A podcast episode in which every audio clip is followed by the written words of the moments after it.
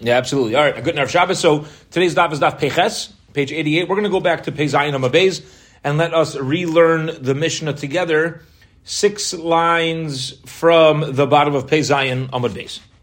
All right? Zokt the Mishnah. We learned that a husband or a father have a right to remove the vows that are they have to do with inoy nefesh or devarim shabenay levina if they're things that get in the way of their uh, of their intimacy. So what happens if a woman makes a nullifiable vow? A vow, okay, a nullifiable vow.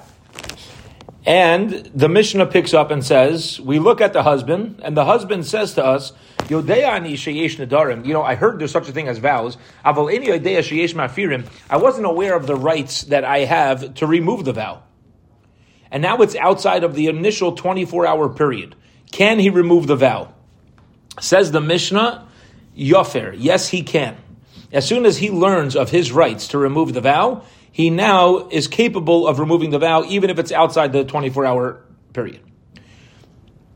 Next case of the Mishnah, he says, I knew that there's a halacha that, I'm, that a husband or father could remove vows. I was aware. I didn't know that what she said falls under the parameters of a vow. I thought it was something that wasn't nullifiable because it's, it doesn't, it's not about. Now I learn it is. I had that ability. So Rameir Aimer Layofer. Rameir says, tough luck. Rameir holds you cannot remove, uh, you cannot remove the vow. Okay, why? Because this is not considered, as, as long as you knew that you had a right, it's not considered this is the day that you heard about the vow for Rabbi um, uh, um, the Chum, I remember the Chum say, Yafer, no, he still may remove the vow. He wasn't aware that he had that, um, that it was a, that the cheftza of the vow was nullifiable. As soon as you become aware, your 24 hour period now starts. Okay, Zok the Gemara, Veraminu. Well, last contradiction between Shitas, Reb Meir, and the Chachamim. Here we go. Fascinating halacha that has to do with killing unintentionally. It says in the Torah, Belay Ra'is, when a person kills without seeing, Belay Ra'is, without seeing, okay? So what happens is, a person goes out, we'll call it to the forest, and he doesn't see um, that there's somebody else there, and he ends up killing him, V'hulo oyev loy, they weren't enemies, and they didn't hate each other, they weren't out to harm each other, even if they're not enemies. The Torah is letting us know that if there's any background music to their relationship, we're very hesitant and we're not going to consider it to be an unintentional murder. But be it, be it as it may, in order to go to the near Miklat, you, it has to be beloy ra'is. What does that mean? So, Rabbi Yehuda says, prat lasuma. This excludes a, a, blind person. As a blind person is not going to go into Golos, he's not going to have to go to a city of refuge. Fine. Means a person who's capable of seeing didn't see, then you go to city of refuge. But somebody who's been blind, there's no chiyuv of your miklat. That's the opinion of Rabbi Yehuda. Rabbi Meir Aimer, Rabbi Sasuma, it's coming to include a blind person. Now here we go. Here's the question, beautiful. In our Mishnah, Rabbi Yehuda says that a blind person will go to an air miklat. Why? Because he knew somebody was there. He didn't see him though. Blind people are aware that somebody else is around them. They just can't see at the time of their action.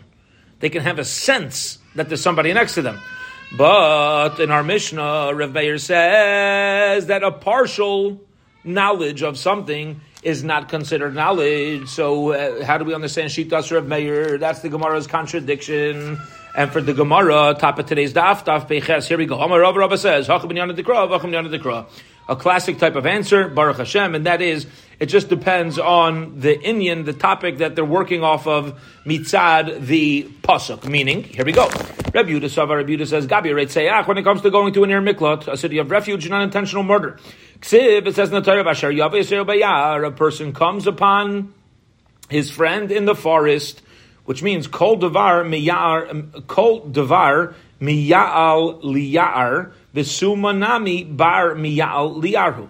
The verse seems to imply anybody who's capable of going on their own two feet into a forest is going to be capable and is going to be under these uh, under the parameters of your miklat. If I can walk on my feet into the forest, so then I'm, I'm going to be chayiv miklat. So too over here, a blind person, granted he can't see completely who's with him, but since he's capable of going into the forest, now that he killed unintentionally, he went into the yar. He was uh, oile, he went up liyar to the forest. And memela, Yaves Yar means even a summa, a blind person is going to be obligated. Be amrit b'lay is the rabbi summa. And if you're going to tell me b'lay roy is coming to include a summa, says Rabbi Yehuda, if you're going to tell me Rav Meir is correct, miyar nafka. That's what you learned out from yar. Elishmamina b'lay roy is prat summa. So lay roy must be uh, coming to exclude a summa.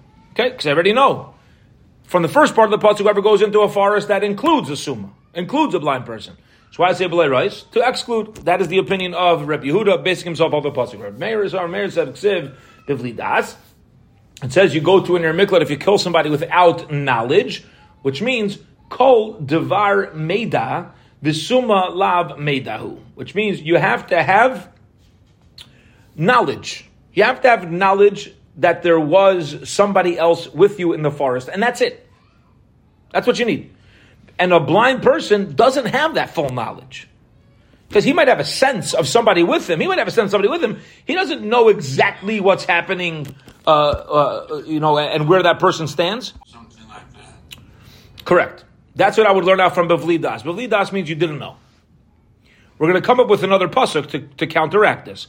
But from the words Bavli Das, you're right. It seems to imply if you have knowledge of somebody else being there, then you're chayiv your miklat. If you don't have knowledge, you wouldn't be chayiv from those from those words specifically.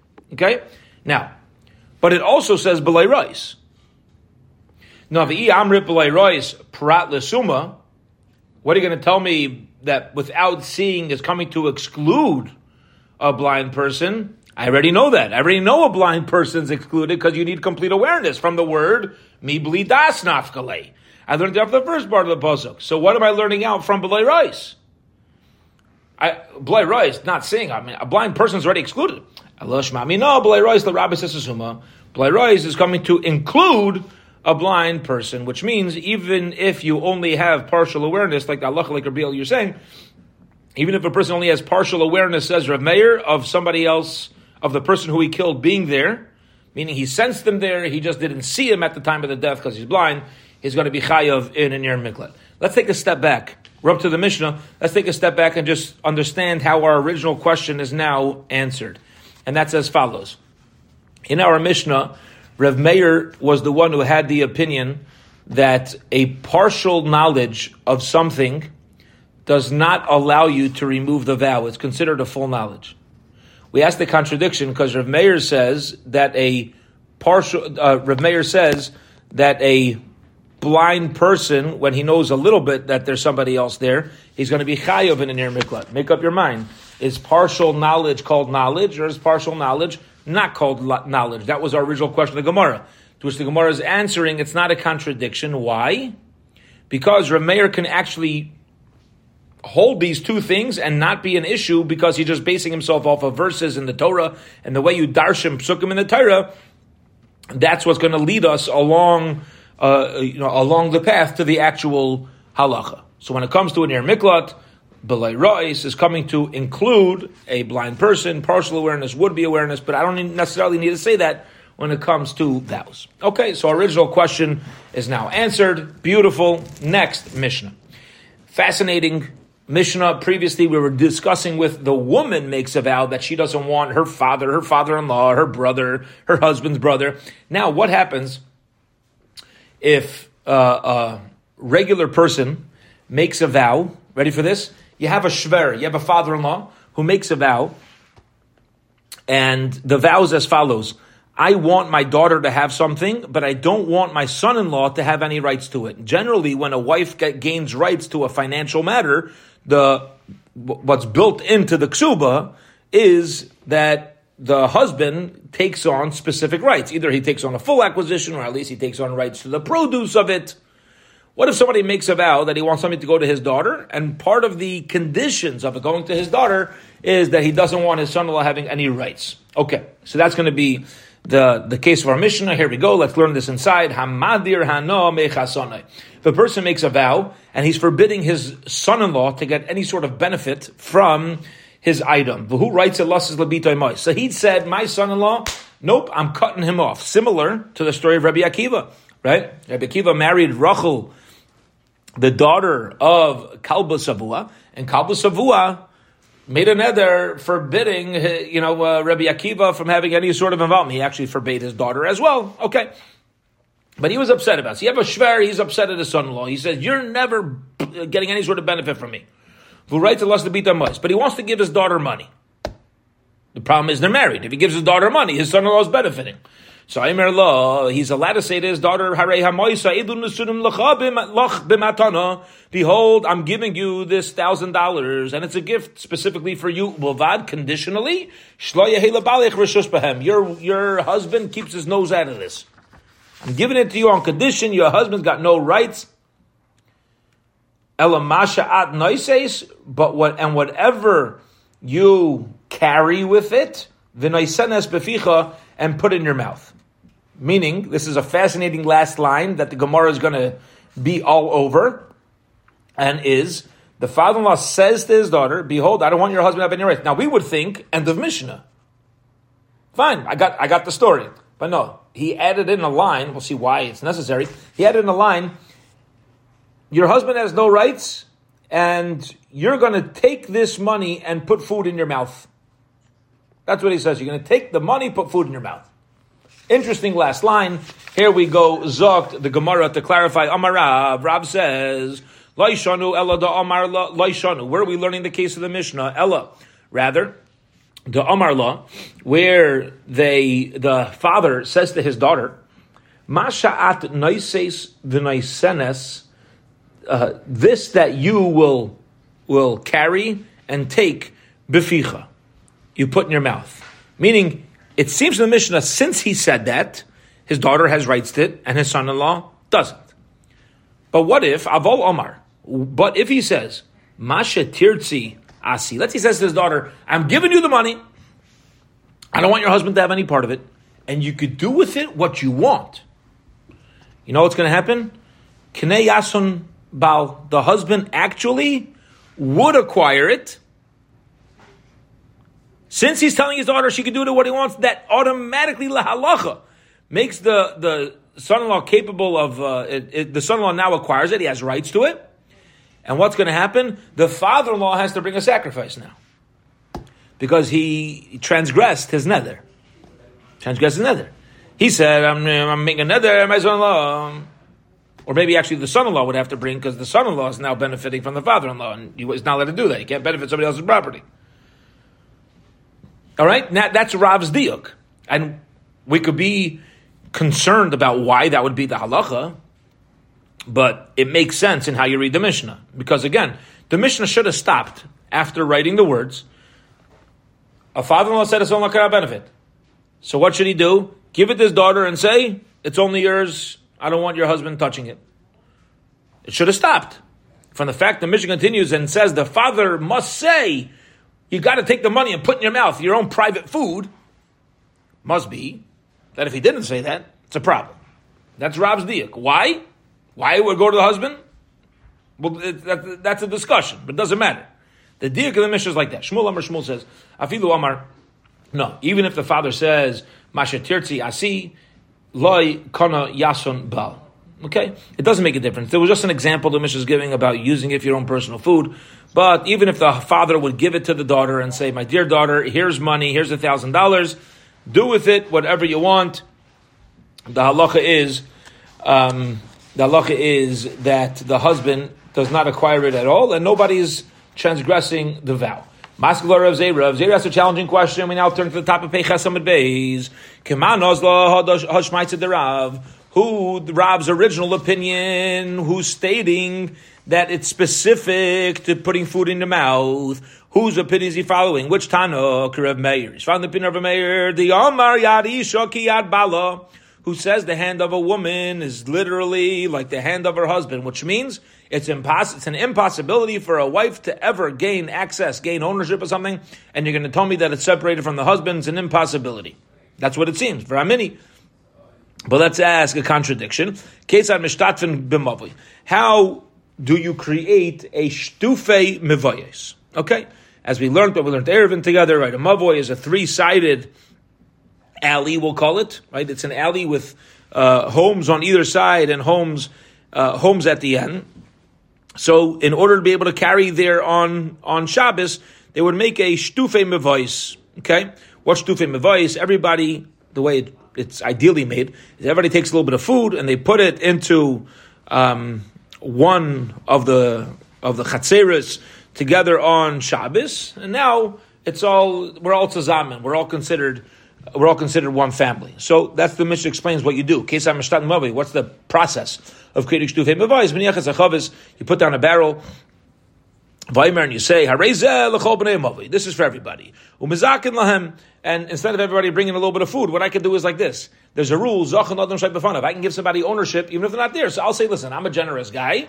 There's 10 families in this mavoi. I'll bring one big barrel of food, of wine for everybody, and I'll be just mocking it to them. You know, and now and now we all own it. Good. Umazakalhem, ayidei abde b'shevchasa ivrim. You can even do evet shivcha. You make somebody a shliach to be kind of for them. Vayidei b'nei bita akadolim. Vayidei ishta. I could use my own children. Please acquire this on behalf of all the neighbors or through my wife. V'yam rekana yasam. And if you're going to tell me that whatever a husband acquires belongs to her husband, I don't understand. How can a man say to his wife, "You acquire something on behalf of the neighbors to create shtufe mevayis"? It's not going to work. All he's doing is giving it to a wife. It's going right. He's really giving it to yourself. She can't acquire it for somebody else. Eruv like nothing but Shusha Dabal. The Eruv, whatever food is, never left the husband's domain. Beauty. So don't tell me everything that happens belongs to the husband. Huh? What does the wife have the, One of the examples the Mishnah gave of creating shtufe mevais, if I want the neighbors to gain acquisition, right? The Mishnah said I could go to my own my own wife and say, "My dear wife, here's a whole barrel of wine you acquire it from me on behalf of the neighbors. Oh, okay, okay. So says the Gemara, if if if a wife is you, what how's it going to work? Right. Yep, that's the question. So, Amar Rava, Rava says, Afagav Damar Rav Meir Yadi Sheker Bala, even though Rav Meir holds that the hand of a woman is like the hand of her husband, Maider Rav Meir, Rav Meir will agree. Le'inyan shitov, when it comes to halacha shtufei mavais, the kivon de lazakos acherimhu, since he wants others to gain acquisition, miyad bala zachia. It's considering it like she did gain, she is getting it from her husband's hand. Such a beautiful, beautiful lumdus.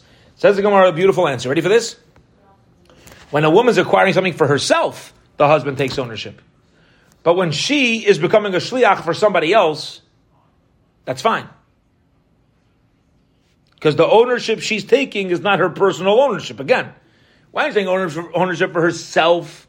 Seder. Then I'll go to the husband. But here she's being a shliach. So Mamela, the husband, could use her as the messenger for the neighbors. Ezer Ravina the Rav Ashi. Ravina asked a challenging question to Rav Ashi. He says, one second. Eluz Shazachin Lahem. The Mishnah gave us examples of people that I could give the barrel of wine over to. That's Zoiche A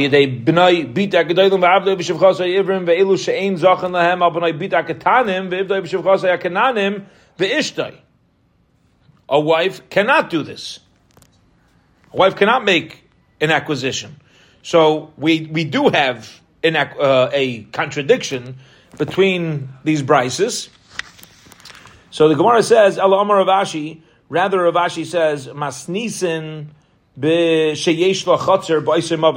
the case of our Mishnah uh, originally by Shtufe Mavayis, we're going to say that case is where a woman, uh, she has her own courtyard in that Shtufe Mavayis. So if she has her own courtyard in the Shtufe Mavayis, she's going to have to make an acquisition for herself, and she's not only going to be a shliach for others. Let's say she has you know, her family owns a chutzner, and her, uh, uh, you know, her, her husband, her kids, and then she privately owns it. That was her nichse malug, whatever it is. She has her own private uh, home that's separate from her husband. If they're going to make a shtufe mavayis, she is going to have to acquire it on behalf of herself as well. And that's where we say the since she's able to get it for her own property, that's where she's able to do it for others. But the the brisa, which says that she cannot be zayichet for others, is going to be talking about a situation where she did not have another. Uh, she did not have her own chutzner in that mavoi. Zok the Mishnah, the neder almano grusha yakum aleha. Let's say you have a single woman, a woman who's a divorcee, a woman who's a widow. Then there's nobody to remove the vow, and the vow is automatic. Ketzad, for example, says the Mishnah. What's the case? Omra, a woman says, Hareini Nizira yoim. I'm starting my Nazirus process in a month. I'm starting my Nazirus process in 30 days. That's her statement. Afalpi, even though she now gets married 15 days later, shotgun wedding. She meets a man. Let's have a chasna tonight. And it's within the 30 days. Once you hit 30 days, once you hit the 30th day, her Nazira starts. The husband does not have a right to remove a vow. Why? Because she made the nether when she was single. Nobody had any control over that vow, so nobody has a right to nobody has a right to remove it. Okay. Next case. Nodra, top of Peites. Nodra, if let's say she made a vow, the Hebrew Shusabal, and um, they already had Nasuin, they already had first stage of marriage. Nodra v'hi b'rshus abal meferlo. So the husband's allowed to remove that vow. Ketzad, for example, Omra, she says, Hareini Nazir shleishim. She says, I'm going to be a Nazira la'achar lamed. Okay? Alpha pi shenis almana nizgarsha b'seich lamed. Even if she becomes a widow or a divorcee before the 30 days are up, okay, it's b'seich lamed, the halacha is hareza mufer. The vow is able to be removed. Nadra by What happens if she made a vow the, the day that she became a Nesua? Garsha and she, she got married in the morning and divorced in the afternoon. And then they remarried. He's not able to uh, remove the vow. So here's what happened. She gets married. She makes a nether. She gets divorced. She gets married. The halacha is the, the husband cannot remove the vow. Can't remove the vow because he's not allowed to make any sort of vow which was made before his current marriage. Zeaklal. In Zeaklal, here's the rule. Any time you have a woman, a widow, divorcee, single woman, doesn't matter. You have a woman, the reason why we're mentioning a widow or divorcee is because it's a greater chiddush. But anytime you have a woman who made a vow and there was no fellow in control over those vows who had a right to be mefer, the husband does not have a right to remove that vow. Okay, we'll hold it here for today. Have a wonderful Shabbos, Chavra. Tomorrow night, Bez Hashem, Matzi Shabbos, we will go back to the bottom of Peichesim and Beis and chazer over, review the Mishnah. Um, let's see, Matzi Shabbos, Shkia is getting later. So Shkia tonight is 509. Matzi Shabbos, assume 511. So 622. Um, let's call Daf Yomi on Matzei Shabbos for 645. Bez Hashem. All right, let's aim for 645. All right, have a wonderful, wonderful Shabbos.